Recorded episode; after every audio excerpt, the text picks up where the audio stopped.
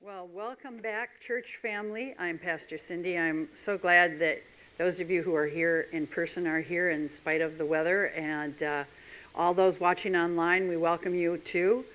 Uh, this is week three of our four seri- week series called White as Snow. If you were with us a couple weeks ago, you remember the title of our series that came from the prophet Isaiah, who said to the Israelites, Though your sins are as scarlet, they shall be white as snow.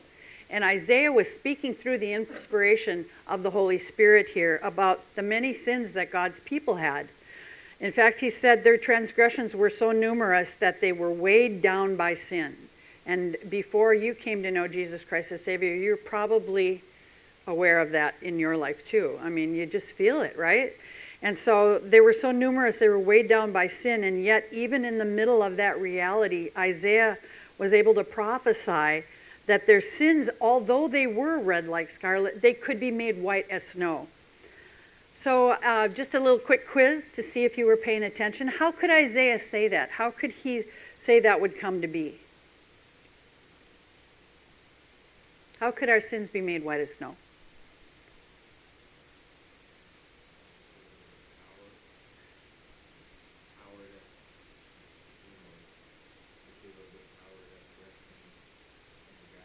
Because of the power of God? Okay. God told him, yeah. Yeah, I mean, it could come to be because Jesus Christ came to earth and um, was their Lord and Savior. But in the meantime, all the sacrifices before that they were offering in the Old Testament were speaking prophetically to that Savior that would come. And those sacrifices that they offered would take care of sin for a while, but the white as snow part was coming with Jesus Christ. And uh, these questions that we're asking, and like what plan did God have in place, all those things that we would ask ourselves as we read that are good questions. And we know, in fact, that plan, like I said, was Jesus. Last week we talked about God becoming human to be with us through Jesus Christ being born, the incarnation, they call it, of Jesus Christ. And this week we turn our attention to the purpose of Christ on earth, the reason he came in the first place. And the good news is that this is the perfect time of year to think about things like that again. Uh, why did God put on flesh and dwell among us? And what matters is that God sent his one and only Son to earth, that whoever believed on him, like I said God, earlier in worship, we said that God gave his one, one and only Son, that whoever believes in him should not perish. And then the next verse says this in verse 17 For God did not send his Son into the world to condemn the world. Aren't you glad he didn't come to condemn you? But that he wanted, but to save the world through him. He wanted to save us. It's not to make us feel bad, but to help us come to know Jesus Christ, to know God. He didn't come to hang out with us. He didn't come to have a fish fry or go to some dinner parties. Uh, even though he did that, you know, but he, that's not what the purpose was. The plan was so much bigger than that. The plan was nothing less than the redemption of mankind. And uh, Christ is not only God's greatest gift to us or the perfect high priest, like we talked about last week, he's also our Redeemer. And it starts with Mary and Joseph saying yes to God. And then to continue on with what we're reading in Luke about uh, the birth of Jesus Christ. If you have the orange Bibles near you, there is page 957. We're going to look at 957, 958 today. So uh, Luke 1, starting at verse 39. And we'll read a few verses here and then we'll come back to it. So you can keep the Bible open because we're going to check back in uh, a little bit further on down in a bit. So Luke 1, verses 39 to 45 and verse 56. At that time, Mary got ready and hurried to a town in the hill country of Judea, where she entered Zechariah's home and greeted Elizabeth. When Elizabeth heard Mary's greeting, the baby leaped in her womb, and Elizabeth was filled with the Holy Spirit. In a loud voice, she exclaimed, Blessed are you among women, and blessed is the child you will bear. But why am I so favored that the mother of my Lord should come to me? As soon as the sound of your greeting reached my ears, the baby in my womb leaped for joy. Blessed is she who has believed that the Lord would fulfill his promises to her.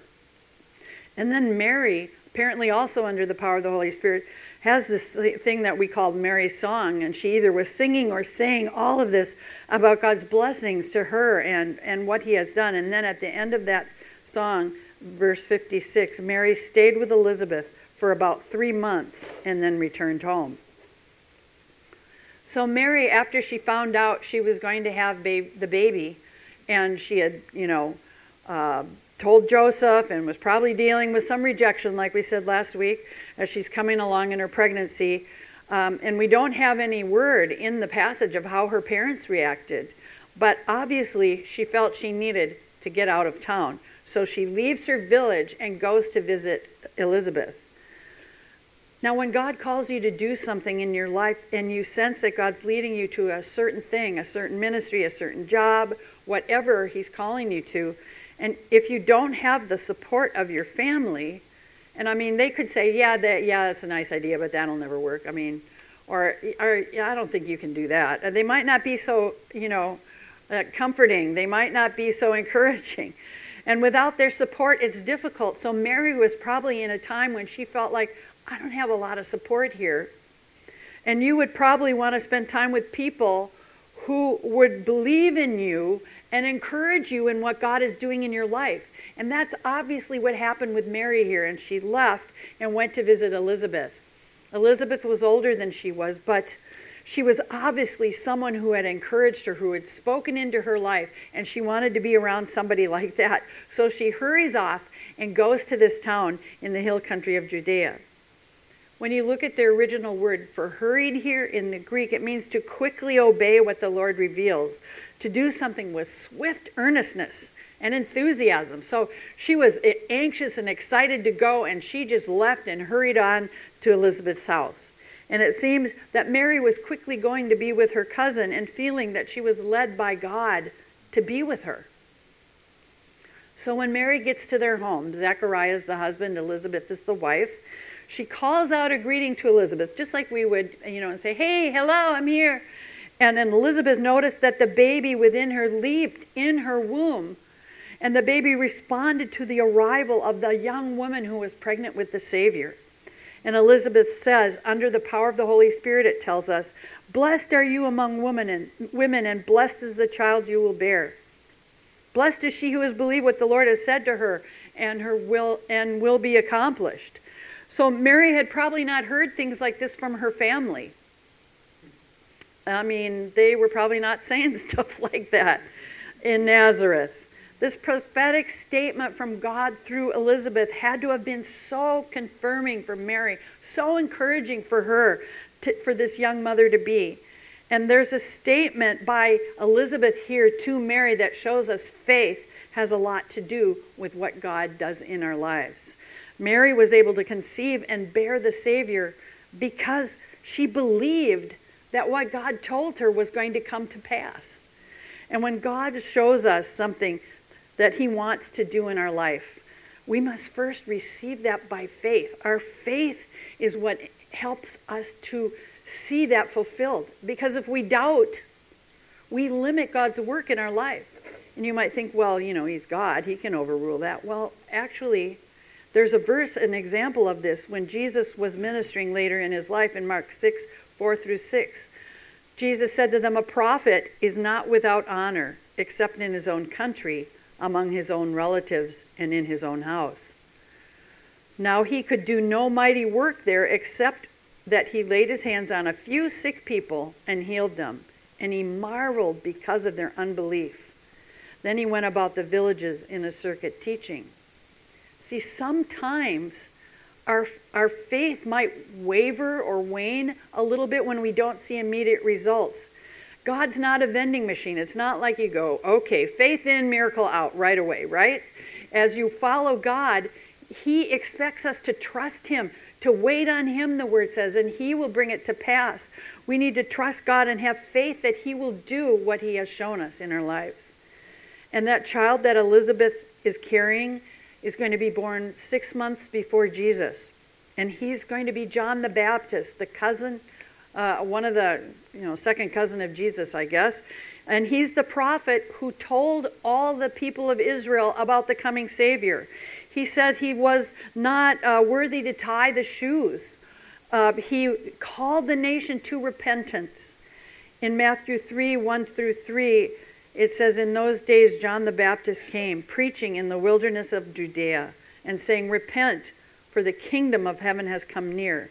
This is he who was spoken of through the prophet Isaiah, a voice of one calling in the wilderness, Prepare the way for the Lord, make straight paths for him. And then verse 11 I will baptize you with water for repentance, but after me comes one who is more powerful than I, whose sandals I am not worthy to carry. He will baptize you with the Holy Spirit and with fire. So Mary and Elizabeth are both carrying children. They're both pregnant with children who are part of this mighty plan of God.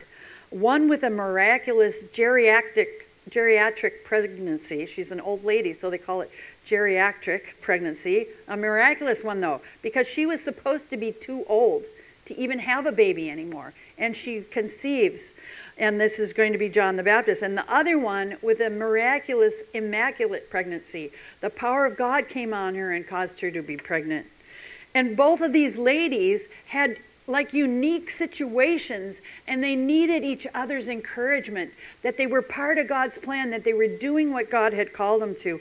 And God brought them together for this time, for these few months.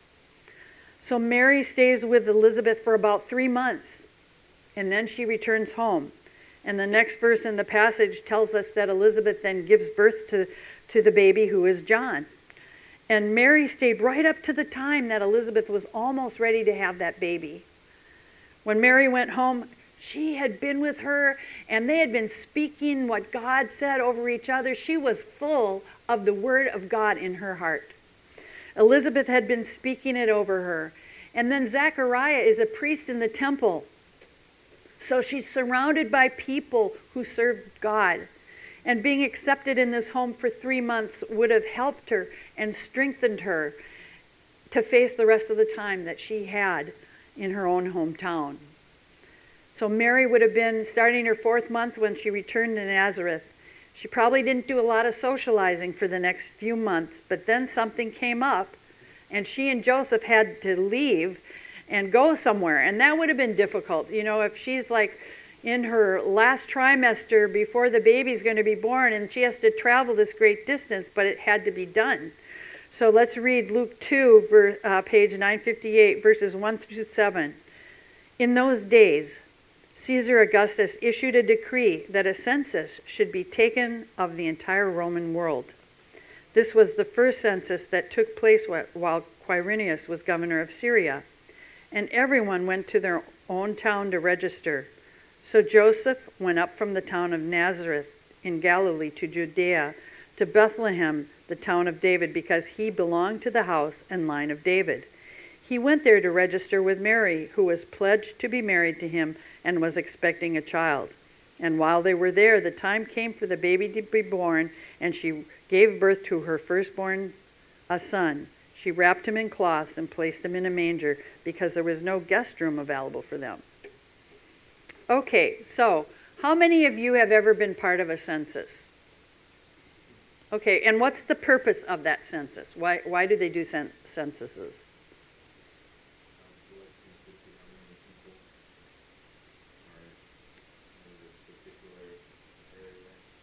Yeah, to see how many people are in that area. Anything else? Origins? How about age?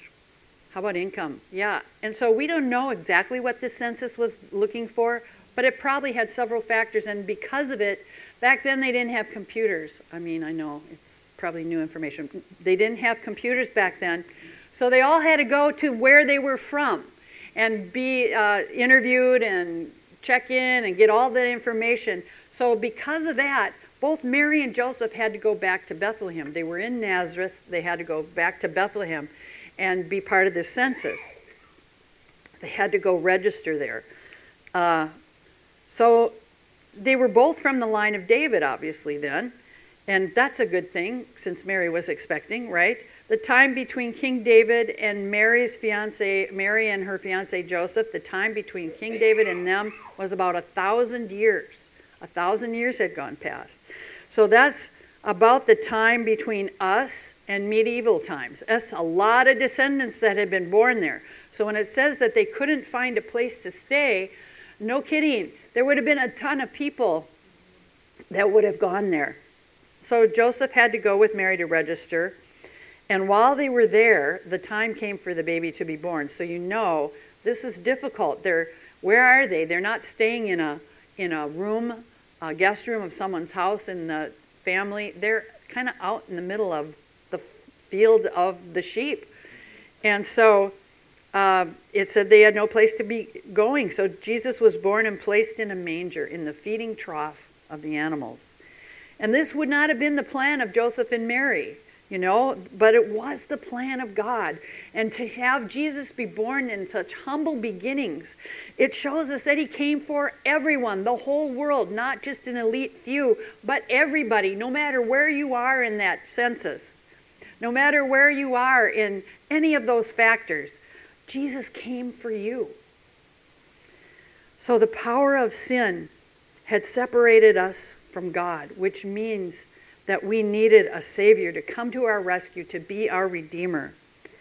And our rescue came when Jesus was born, and we now have redemption through his blood and sacrifice. In Psalm 34 22, it says, The Lord will rescue his servants. No one who takes refuge in him will be condemned. So it says that he rescues his servants. Rescued here when you look at the original language uh, in the Hebrew in the Old Testament, it means redeemed. It says he's going to redeem us.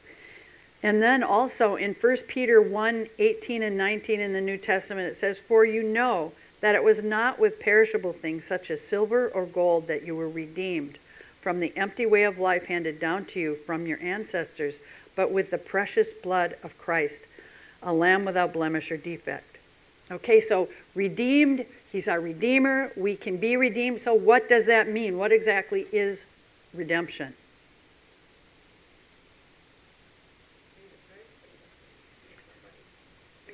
He, he, a price has been paid. He paid the price for someone to redeem. Buying something that was lost. Buy back. Yeah. Now, these are all good answers. And there's also a version of the word redemption about things we can buy, right? Like buy one, get one free. You can redeem that coupon, that BOGO, or a raffle ticket, or whatever. But obviously, that's not what we're talking about here with redeemed. Uh, maybe you've heard that used a lot at church, but you never really pause to consider what does it mean to be redeemed? What does it mean that I'm redeemed? So here's a definition of redemption an act of redeeming or atoning for a fault or mistake, or the state of being redeemed. And another definition says the act of saving or being saved from sin, error, or evil. And these definitions, definitions of what it means to be redeemed help us to understand it a little more. For followers of Jesus Christ, our redemption is Jesus Christ. He is the one, in other words, that in him and through him it's possible for us to be redeemed and freed from the kingdom of sin and darkness. That's what our redemption means is that we are bought back like you said, bought back from the kingdom of sin and darkness and given the kingdom of light in Jesus Christ.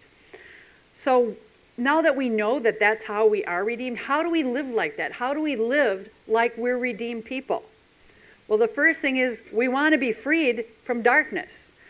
Uh, light and dark are obviously symbols of good and evil. And in the Bible, light's often associated with God. It's uh, with goodness, with hope, and generally positive things. Would you agree? Yeah. And uh, darkness, just the opposite. It isn't just a nice metaphor, though. Light and dark do have power for both good and evil. Author Joan Chittister says psychologists tell us that one of the most difficult conditions a person can be forced to bear is light deprivation. Darkness, in fact, is often used in military captivity or penal institutions to break down an individual's sense of self. Obviously, not good places.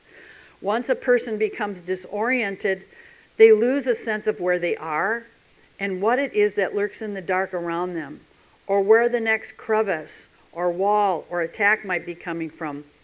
Once they can no longer feel in control of their physical surroundings, a person loses a sense of self.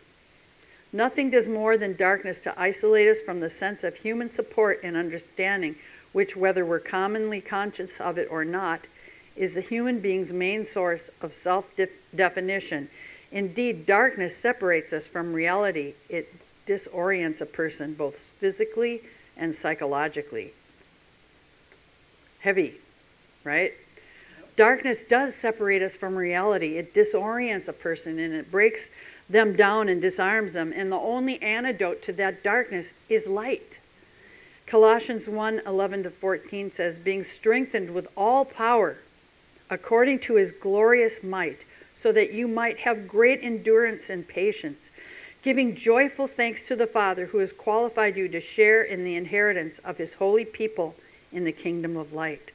For he has rescued or redeemed us from the dominion of darkness and brought us into the kingdom of the Son he loves, in whom we have redemption, the forgiveness of sins. So Paul here in this in this these verses, it's part of a big bigger letter that he's writing to the church at Colossae with an encouraging word about light and freedom from darkness and redemption. Those who abide in the kingdom of light, he says, have been freed from the dominion of the kingdom of darkness. And that's why Paul can say with confidence that we have been transferred from darkness to the kingdom of light, uh, the kingdom of God's beloved Son, Jesus, in whom we have redemption, the forgiveness of sins. And there it is it's Jesus, the one in whom we find our redemption. One commentator says, Redemption meant freeing a slave by paying a price for that slave. It was Jesus who paid that price for you and me. He traded his very life so we could find eternal life, so we could be brought into the kingdom of light, God's kingdom. So, to live redeemed, we need to be freed from darkness. And second, we need to experience His love. His kingdom is unlike anything you and I could ever experience. But there are passages in the Bible that kind of give us an indication of what it will be like. And what I'm talking about is when we someday go to heaven. Revelation 21, 22, and 25 says, I did not see a temple in the city because the Lord God Almighty and the Lamb are its temple. The city does not need sun or the moon to shine on it, for the glory of God gives it light, and the Lamb is its lamp. The nations will walk by its light, and the kings of the earth will bring their splendor into it. On no day will its gates ever be shut, for there will be no night there. That's awesome. No night, no darkness, no need for the sun or the moon, because the light of Jesus, the light of God, illuminates it continually shines on his kingdom. Kind of amazing. To me, this is a picture of God's love for us, his lavish love for us, that we look forward to as followers of Jesus Christ. Jesus didn't come to just dwell in us, it, was, it wasn't about freeing us just freeing us from the slavery of darkness and sin. It also means being set free to experience all that He has for us, all the manifold blessings, all the lavish love that God has to pour out on us through Jesus Christ. 1 John 3 1 says, See what great love the Father has lavished on us, that we should be called the children of God, and that is what we are. The reason the world does not know us is that it did not know Him. John here is so joyous about the fact that God is pouring out this he calls lavish love, which means it has no limit. It is so abundant and so amazing and so much. He just pours out all this love on us, an excessive amount that cannot be held back. It's poured out on us. Ephesians 1 6 through 8 says, To the praise of his glorious grace, which he has freely given us in the one he loves. In him we have redemption through his blood the forgiveness of sins in accordance with the riches of God's grace that he lavished on us with all wisdom and understanding. So, not only God's love is lavished on us, but his grace. I mean, we have such a wonderful relationship with God because of what Jesus did for us. The fact that we are redeemed, we're bought back from sin and put into the kingdom of light following Jesus Christ. Jesus, the one in whom our redemption comes, the one through whom the riches of grace flow from the Father, the one through whom a river flows of lavish love for us. The Father spared no expense and did not hold back anything. As Paul says in 2 Corinthians 1:20, for no matter how many promises God has made, they are yes in Christ. And so through him the amen is spoken to us through the glory of God. All the promises that God has find their yes in Jesus Christ. It's just like that song we were singing in worship today. And what more can we do but say a hearty amen, meaning, yes, God, let it be so in response? What more can we do but simply to receive that extravagant, lavish love? And then the third thing we can do to live redeemed is to live in freedom. Back two weeks ago, when we started the series, we read the prophet Isaiah. And let's just go back and revisit some of those words again as we recognize the reality of redemption that we're discussing today. In chapter 1 of Isaiah, the prophet sharing with God's people just how disgusted God is with their sins. And he says things like, God says, I cannot bear your worthless assemblies. And when you spread out your hands in prayer, I hide my eyes from you. Your hands are full of blood, he says, which is another way of saying you're guilty. And all of that leads up to Isaiah 118, where he says, Though your sins are like scarlet, they will be white as snow. But part of this verse at the beginning says, Come now, let us settle the matter. And in ancient terms, that was a legal way of saying, Let's balance the differences and reach an agreement here. Let's settle up. Let's figure out what you owe me. And that's where the heart of God the Father says, Though your sins are like scarlet, they shall be white as snow. Instead of saying, You owe me this and this for your egregious sins, you, you have to earn this. He doesn't say that at all. He says through Isaiah that the stain of sin on their lives can be cleansed off, they can be purified. Another way to say that is, You're forgiven, you're redeemed. Jesus Christ has settled the debt and set you free. You're free. So think about that statement today for a moment.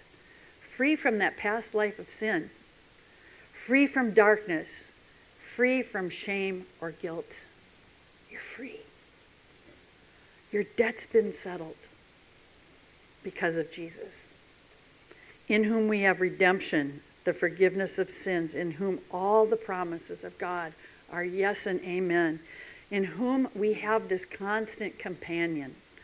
He is Emmanuel, God with us. And because of Jesus Christ, your debt, our debt, has been completely settled. There's nothing left to be taken care of. When we receive Jesus Christ as our Savior, when we stand before God cleansed of sin, we're white, our, our sins have been made white as freshly fallen snow. No more guilt, no more shame, no more striving to accomplish things you and I could never do in our own power anyway. If the devil's harassing you and trying to make you think that you're never going to be free of it, that you're always going to be dealing with this or that, he is a liar. The devil is a liar. The Bible tells us about him and tells us that. And you can take all those past sins, all those hindrances, all of the stuff that's bugging you, and you can submit it to the blood of the cross of Jesus Christ. You can experience the freedom that God has for you. And if you are struggling with anything and you're saying, I'm doing this I'm, and I'm praying and I just, I don't know what's happening, but I just can't get free of it. If you want to set up a time with Pastor Steve and me, we will be glad to pray through those things with you. Take some time this coming week, though, and think of the things you've been set free of. Count the blessings and count the cost of redemption. You never know a more extravagant and lavish love than that of Jesus Christ. Give him room in your life, give him a chance.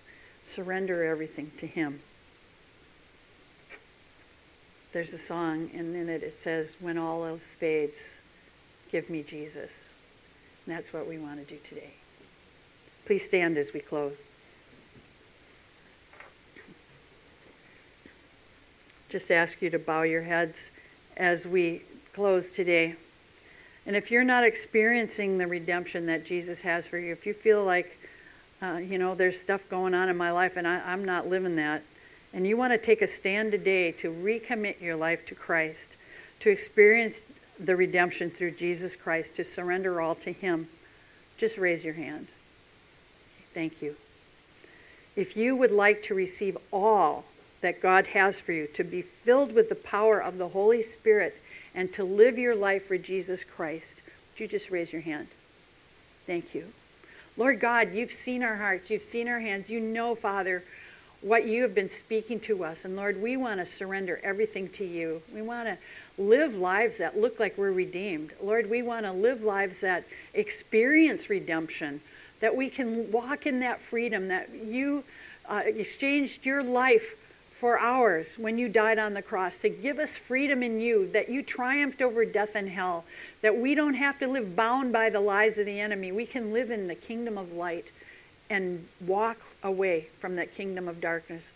Lord, I pray that we would be filled with the power of the Holy Spirit as we follow Jesus Christ, that we would be able to walk in the strength that you have for us, Lord, that we would live our lives in a way that we honor and glorify you, but Lord, that you give us the ability to do those things you're calling us to. Father, we want to receive everything you have for us through faith. And Lord, we want to do what uh, you have called us to. We thank you, Father, for what you're going to do in our hearts and lives this next week. We just want, Father, to see examples in our own lives of what it means to follow Jesus Christ and, and how that impacts those around us. We just thank you, Father, for all you're going to do. Now to him who loves us and has freed us from our sins by his blood and made us a kingdom, priest to his God and Father, to him be glory and dominion forever and ever. Amen.